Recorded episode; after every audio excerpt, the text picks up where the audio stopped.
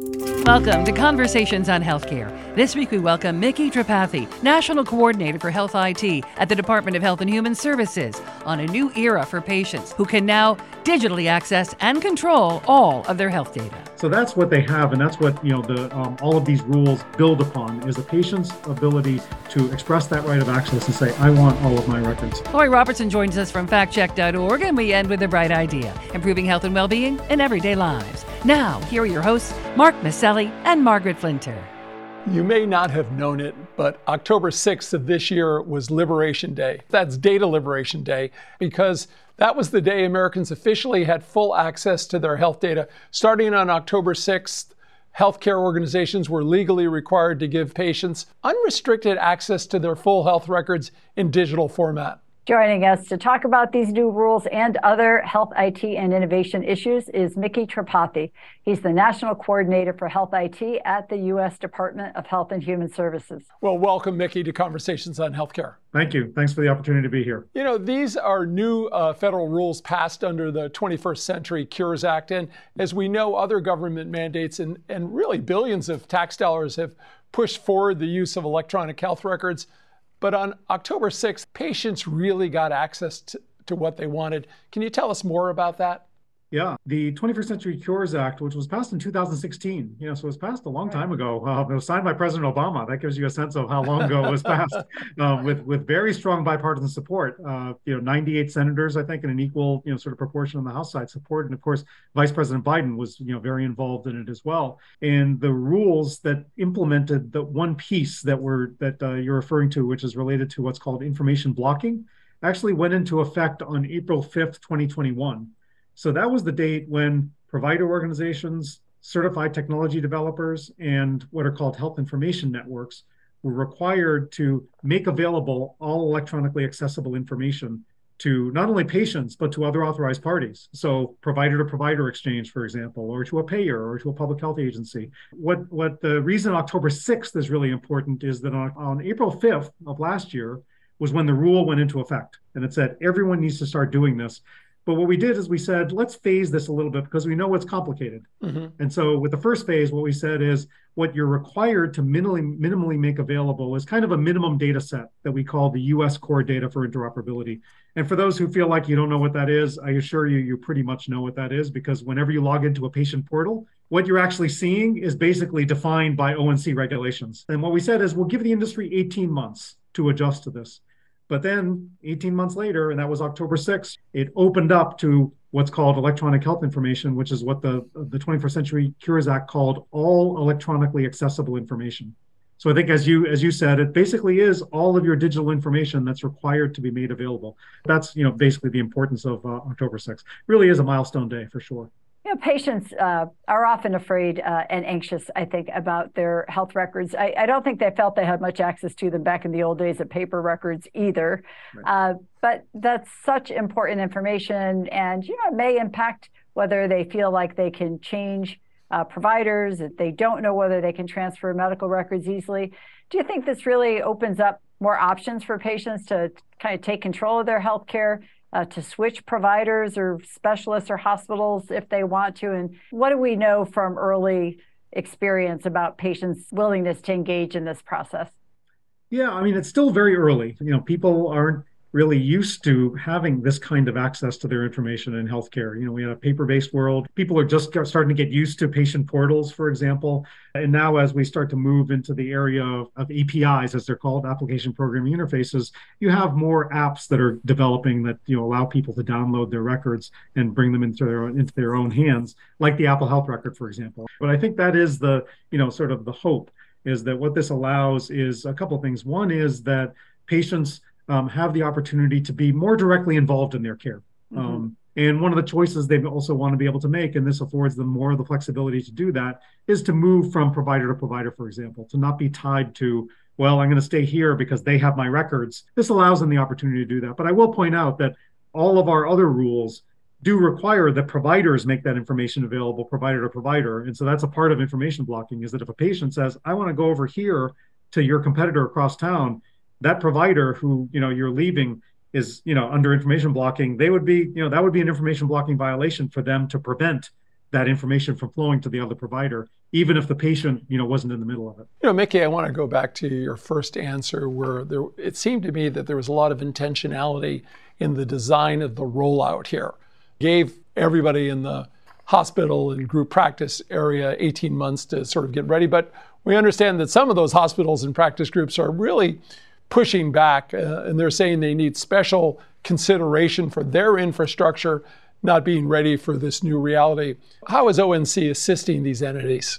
Yeah. So first off, we certainly appreciate you know the concerns that they've uh, that they conveyed, and we you know we talk to those um, those organizations uh, you know on a regular basis. So um, in terms of change being really hard, uh, if you're in a complex hospital system, um, you know this isn't just about the information that's in your electronic health record system. You know, in a complex in a, in a hospital system, you have what's in the electronic health record, but they have all sorts of other systems that live outside of the electronic health record system, some of which they may have bought like 10 years ago.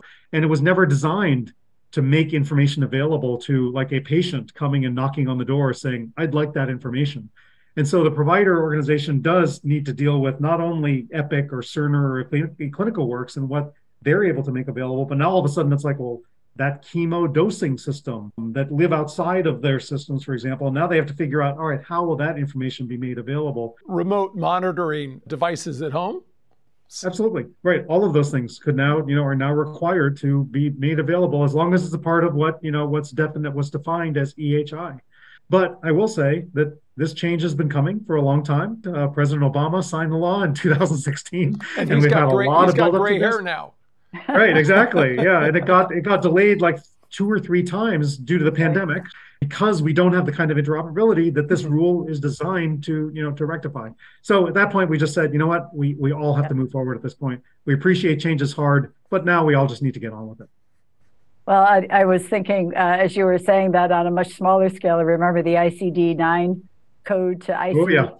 and I think people asked for as many extensions to do that right. as that's, they have in this. It's just it is just kind of the way it eventually. That's understandable. Of all the concerns that I would suspect we would hear is the question from the patients themselves or the consumers, if you will, about well, how are you protecting my personal medical records from landing where they ought not land? People yeah. want their providers to have them. They want themselves to have them Everybody's familiar with signing electronically or with a pen, the HIPAA releases, and who can have their records. But in this scenario, do you think patients will continue to feel that they actually own their own health data? Talk to us a little bit about that. And I wonder about new concerns about privacy of health records.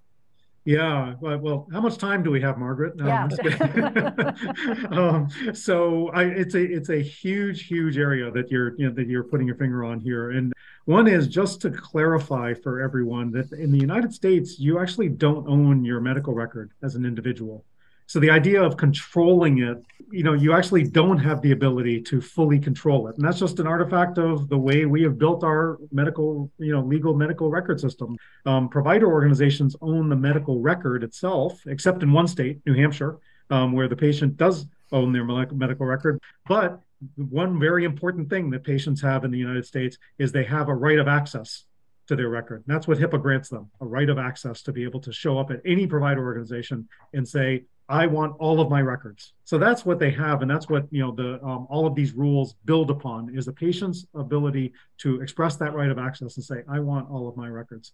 Um, one of the things that I think, from a privacy perspective, um, patients need to be very cognizant of is that HIPAA doesn't protect data outside of the um, the stewardship of organizations that are regulated by HIPAA.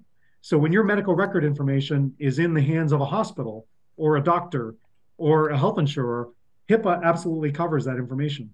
Right? They're not allowed to sell the data. They're not allowed to make it available to others in an identified form without permission from the patient. You know, all of those things. But the minute that that information is in your hands as a patient, meaning you have downloaded that record onto your phone, let's say, that's now your responsibility. And HIPAA no longer protects that.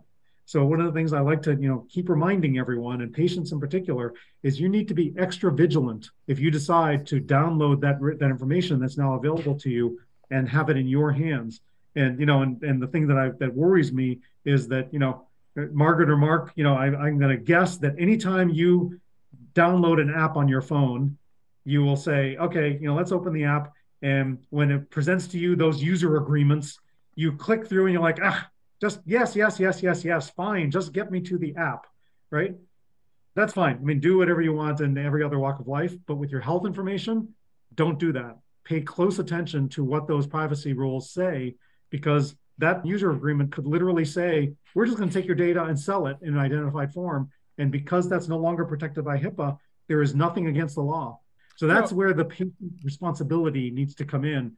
And and just sorry, the last point is that if you know if if a patient is concerned about that, then what they can do is they can use the app that's provided to them by their provider, for example, like you know, like the MyChart app or a healow app, or you know, apps that are provided by their, by their provider. Because if, if it's provided to you by your provider, it is covered by HIPAA. Even though it's on your phone, you may not realize that it's actually not data on your phone, and it's still protected by HIPAA.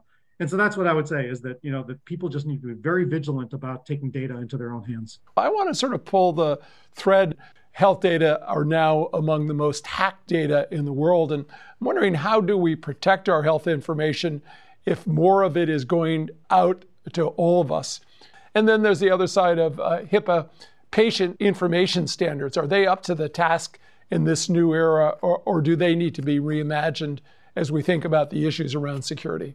Yeah. So, as you point out, you know, if a HIPAA regulated entity like a hospital or like a health insurer or a doctor's office is required to follow the HIPAA privacy rule and the HIPAA security rule, which has all sorts of provisions in there for processes that you're required to have in place for encryption of data, for multi-factor authentication, you know, for entry of those systems. And we know those aren't perfect, right? We all hear about the hacking into, you know, into um, um, different healthcare organizations. But even with that, they at least have the requirements related to the HIPAA security rule, which provides, you know, a, a pretty robust set of things that they're required to do. Once your data is in the hands of just a vendor that is not covered by HIPAA, they're not required to follow the HIPAA security rule or the HIPAA privacy rule because they're not governed by HIPAA. And so that's again that you know the area where we need to have patient education right now and patient diligence and village and vigilance, diligence and vigilance um, around this, which is to say, when you have that app, there are many responsible companies who are you know, looking really innovatively and creatively at developing services that um, can benefit from being able to take their data to help them better manage diabetes, for example, or to help them with mental health, or help them with you know with uh, management of pregnancy, for example. There are lots of great apps out there, mm-hmm. but the responsibility is now on you to say. but we're a, still seeing these big hospitals being hacked all the time, and so are, are your security standards up to par in terms of the ever evolving cyber attacks that are going on? I think you know there's certainly more that there's certainly more that can be done always, and you know the department is um, certainly looking at um, at cybersecurity at large as well as you know specifically in the healthcare sector. But in general, I think one of the challenges that we all have is that cybersecurity is about people, process, and technology. The vast majority of hacking events happen how? Through emails, phishing, right and so that's a that's a bit of a challenge that you know that it's not isn't as if you can put a single technology into place. You got to be working all three of those angles to say that's how we have the that's kind of cybersecurity. Well, Micky, I, I think you are in an incredible position to continue to move the needle forward uh, on how electronic health information works to make things better for us. And certainly, experts have said that one of the ways in which we found we were not well served during the pandemic was the fact that most health systems couldn't access data to spot coronavirus trends. Are you in the administration targeting this as an area that you can learn from to, God forbid, we need it in the future for another pandemic, or just to make things better in healthcare going forward? Yeah, absolutely. We are um, so we we ONC um, are doing a, a, huge amount of work with the CDC on the data modernization initiative. For anyone's interested, if you look at, you know, just Google data modernization initiative, you'll come to the CDC website, which is, you know, really rethinking the way we think about the uh, availability of data through the public health data ecosystem, figuring out how we used cloud infrastructure um, to have much more efficient and effective um, mobilization of data for public health needs that still protects sort of the privacy of the data from an individual level as well as from a state level. Because I think one of the things that we need to recognize in the US is that public health, just by the US Constitution, is actually a state authority. Yeah. It's the 10th Amendment to the Constitution. It's one of the reserve powers that states have, which is public health. So we're dealing with, you know, 50, really 64 types of jurisdictions across the country. And so what we're working on with the with the CDC is how do you create infrastructure that can make that more efficient right? We have lots of cloud capabilities. I mean you think about the you know what netflix does on a day-to-day basis right? Using cloud infrastructure to make movies available to people all over the world. How do we take those kinds of technologies and say we can do that with public health that still allows every state to have the control that they want and need over their data according to their state laws and their state cultures and conventions but allows us all to benefit from sharing of infrastructure and more interoperability across those systems you know, Micky, we've had several of your predecessors on the show from the early days of the push for electronic health information, Farzad uh, Mostashari and Aneesh uh, Chopra. Uh, and they talked to us uh, when the notion of easy flow of digital health data was just an aspirational goal. Maybe you can share with us what are some of the more, most dramatic advances to happen since that time and, and what do you see is on the horizon? Are we going to be in the metaverse with uh, health data at some point? Yeah, my my simple mind has a hard time getting up to the level of the metaverse and thinking about how that's going to affect not only my life but uh, you know but healthcare. Um, but one of the things that um, I'm most excited about in taking this role at this time is that I'm able to you know, build on the great work that Farzad and Aneesh and, you know, Karen DeSalvo yeah. and Don Rucker and all my predecessors did in laying the foundation, right? Because it was a ton of hard work $40 billion in public investment, an equal amount, I'm sure, on the private side, and then the sweat equity of providers and health IT developers getting all these systems in place to the point that now we have 97% of hospitals and over 90% of ambulatory offices on certified electronic health record systems, right? That's a huge accomplishment in a relatively short time. And it took a ton of work to get that in place. Now I have the opportunity to say, that's all in place. now, how do we think about what it is we want to do? So, to answer your question, Mark, directly, what are the things that you know already we're able to do? If you think about interoperability, for example, um, a lot of people don't appreciate that a lot of interoperability actually happens today. So, the Carequality network that now exchanges allows exchange of information across um, uh, health IT, uh, you know, different EHR vendors. While not perfect, and while it, you know, it doesn't cover, you know, all of the hospitals um, in the country, it covers something like 70% of hospitals and a large number of ambulatory physicians. They do 50 million transactions per day, hmm. healthcare transactions per day. And just to give you a benchmark, the global um, banking network, SWIFT, that a lot of us have heard about because of the Russia-Ukraine crisis, SWIFT does 41 million per day. So just as a right, I Carequality alone doing 50 million, that doesn't even include what Epic does within Epic's own network, Care mm-hmm. Everywhere, mm-hmm. and what CommonWell does within its own network. So there's a lot of that baseline interoperability that's happening today, which is great. You know, yes, we weren't able to get a lot of data that we wanted to be able to get during the pandemic, but the information that we were able to get, for example, on COVID vaccination rates, for example, all of those things, the immunization registries that had all of that data, the only way they got that data was from feeds from EHR systems, right? That's how they got that data. HL7V2 feeds in the background that were pushing that data into those systems. So there's a lot of interoperability that's happening, but it's not nearly good enough, right? We don't have the kind of interoperability that we want to be able to have for public health, to have payers be able to um, have the interoperability they want for individuals. And I'll just, you know, give one small example. Here I am helping my mother who, you know, broke her hip uh, about a month and a half ago. And we're going from hospital to rehab a mile down the road from each other. They exchange patients, you know, 10 gazillion times a year. They're both on very good EHR systems. And right in front of me, they are printing records out and handing them to the ambulance driver and then at the rehab hospital, they're scanning them in, even though they're both on EHRs and they're both connected in the background. I know they are. So I'm just like, you're killing me here. You're doing this right in front of me. and your mother is saying, What about me? What about yeah, You're right, you're right, exactly. So there's a lot more work to do. So I don't want to pretend there isn't. There's a lot more work to do in interoperability, but a lot is already happening. Hope your mom is doing better. Absolutely. Yes. yes. I, I hope you're also penning no a note to so. both of the CEOs of the organization telling that story. It's like, oh my God, your mom's saying, I thought you solved this problem, son.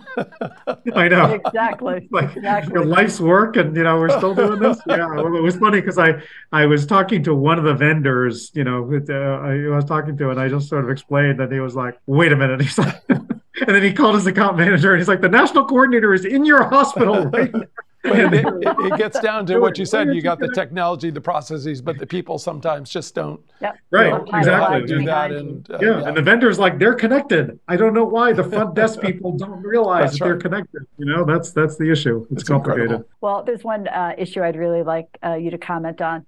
Health equity is such a compelling issue for all of us in healthcare now, and I understand your office has just made an announcement regarding health IT equity. So please uh, fill us and our uh, audience in on this. Yeah, sure. So we, you know, we've been doing a lot of work in in um, what we what we think of as health equity by design. So you know, basically the idea is that um, just in the same way that we think of privacy by design, safety by design, and you know, software development and then business process, um, we think that health equity ought to be sort of a core design consideration as well.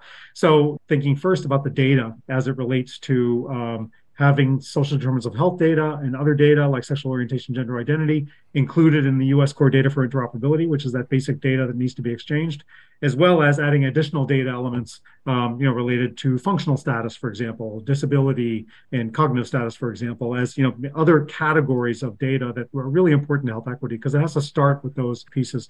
And then we have some LEAP awards, um, you know, some innovation grants that, um, that we've just awarded um, that help us, you know, move further um, to you know think about different ways that we can have you know better use of health equity and health equity related information and you know more fundamental thinking of how do we bake health equity into everything that we do. So you know we're really excited about having that be a part of the way that people design and think about systems moving forward as well as you know being able to have innovation grants to help people you know sort of leap forward and invest technologies to uh, help us move ahead which is hopefully something that everyone then will follow Micky, uh, Margaret, and I want to thank you for joining us today. Thank you for the knowledge and energy, passion, and professionalism that you bring to your job. And we want to thank uh, our audience for being here. You can learn more about conversations on healthcare and sign up for our email updates at chcradio.com. Thanks again. Thank you. Enjoy yeah, it. Really appreciate it. At Conversations on Healthcare, we want our audience to be truly in the know when it comes to the facts about healthcare reform and policy. Lori Robertson is an award winning journalist and managing editor of FactCheck.org, a nonpartisan, nonprofit consumer advocate for voters that aim to reduce the level of deception in U.S. politics. Lori, what have you got for us this week? President Joe Biden boasted of a decrease in premiums for Medicare Part B as the first reduction in more than a decade. That's true, but he neglected to mention the drop follows a large increase the prior year, partly due to anticipated Alzheimer's drug expenses, which didn't actually materialize. The seesawing premiums have seniors paying $5.20 less per month for 2023 than they're paying this year, but $16.40 more compared with 2021. In a September 27 speech, Biden touted provisions in the Inflation Reduction Act that will lower prescription drug costs for some Medicare beneficiaries. The president added that there was more good news for seniors with Medicare Part B, which covers physician and outpatient services. Quote The Department of Health and Human Services announced that the premium for Part B will, in fact, decrease this year. For years, that fee has gone up. Now, for the first time in more than a decade, it's going to go down, end quote. It's technically true. Part B premiums will go down for 2023, and it's the first time that has happened since 2012. But there's more to the story. Last year, the Centers for Medicare and Medicaid Services announced that the monthly Part B premium would be going up by $21.60. CMS explained that it was partly due to COVID 19 expenses and a pandemic related limit to premium increases the prior year. It also noted uncertainty around potential Medicare spending on Alzheimer's drugs, specifically Aduhelm. These types of physician administered drugs are covered under Part B, not Part D, which covers pharmacy prescriptions. The drug had been approved by the Food and Drug Administration in June 2021 through an accelerated approval process that was criticized by health experts. At the time, the drug was supposed to cost $56,000 a year. Several months later, the drug's manufacturer dropped the price by about half then, in January of this year, CMS proposed that Medicare cover Aduhelm only for seniors in clinical trials, citing questions about whether the drug's benefits outweigh the risks. CMS said that lower than expected expenses on Aduhelm and other services caused excess reserves for Part B. It announced the monthly premium for next year would be $164.90 or about 5 bucks less than seniors are paying this year. And that's my fact check for this week. I'm Lori Robertson, managing editor of factcheck.org. FactCheck.org is committed to factual accuracy from the country's major political players and is a project of the Annenberg Public Policy Center at the University of Pennsylvania. If you have a fact that you'd like checked, email us at chcradio.com. We'll have FactCheck.org's Lori Robertson check it out for you here on Conversations on Healthcare. Each week, Conversations highlights a bright idea about how to make wellness a part of our communities and everyday lives. Louisville, Kentucky has consistently been on a top 20 list of U.S. cities you don't want to live in if you have a lung disorder. Surrounded by the nation's leading rubber manufacturing entities and nestled in the Ohio River Valley, this is a city that has grappled with pollution. Several years ago, the city's newly hired chief of innovation made a decision to tackle the issue. I wondered if there was something we might be able to do new and different. Maybe the risk is concentrated in certain places. And if we knew where the risk was concentrated, if that were true, maybe there would be something we could do about it. And through his work in public health research, Ted Smith had learned of a tech enabled smart inhaler that, when synced to a person's phone, acted like a GPS for whenever that person needed to use their rescue inhalers. Essentially, to put a GPS transponder on top of your inhaled medication so that when you took a puff of your medication, it would take a snapshot of what time it was and where you were. And that kind of real time monitoring of asthma events, especially those rescue inhaler attacks, is a really high value signal. And um, you're capturing it in real, you know, real time. Smith dubbed the program Air Louisville and tracked 1,100 participants over the course of a year. He said they were able to chart environmental triggers in any given area where an asthma attack occurred and chart real time data on the conditions and the location, giving them some great public health epidemiology data. We ended up with a very high spatial resolution map of the burden of asthma in Louisville, Kentucky. And then that led us to explore, you know, where those little micro areas are that are problematic and, and what we might be able to do about it. More importantly, the smart inhalers gave users a feedback loop of information which allowed them to better manage their exposure to known asthma triggers. One part of the use of the technology is the surveillance, but another part of the technology is the feedback loop to the user who learns how poorly controlled or not their asthma is or how adherent they are with the medication they're supposed to be taking daily and there is an immediate effect. People end up getting better control of their respiratory disease. Reliance on emergency inhalers dropped 78% among participants, and the city was now armed with data that could help them devise pollution mitigation strategies. We have the harder problem that I think the rest of the country has, which is our ambient air quality standards are still not low enough, and people are exposed to levels of pollution that we are going to have to work hard to figure out how to remove. A tech enabled smart inhaler that gathers meaningful data that informs public health officials how they might reduce the burden of asthma health costs while teaching asthma sufferers to better control their disease and stay healthier. Now that's a bright idea. I'm Mark Masselli. And I'm Margaret Flinter. Peace and health. Conversations on Healthcare is recorded in the Knowledge and Technology Center studios in Middletown, Connecticut, and is brought to you by the Community Health Center, now celebrating 50 years of providing quality care to the underserved, where healthcare is a right, not a privilege. CHC1.com and CHCRadio.com.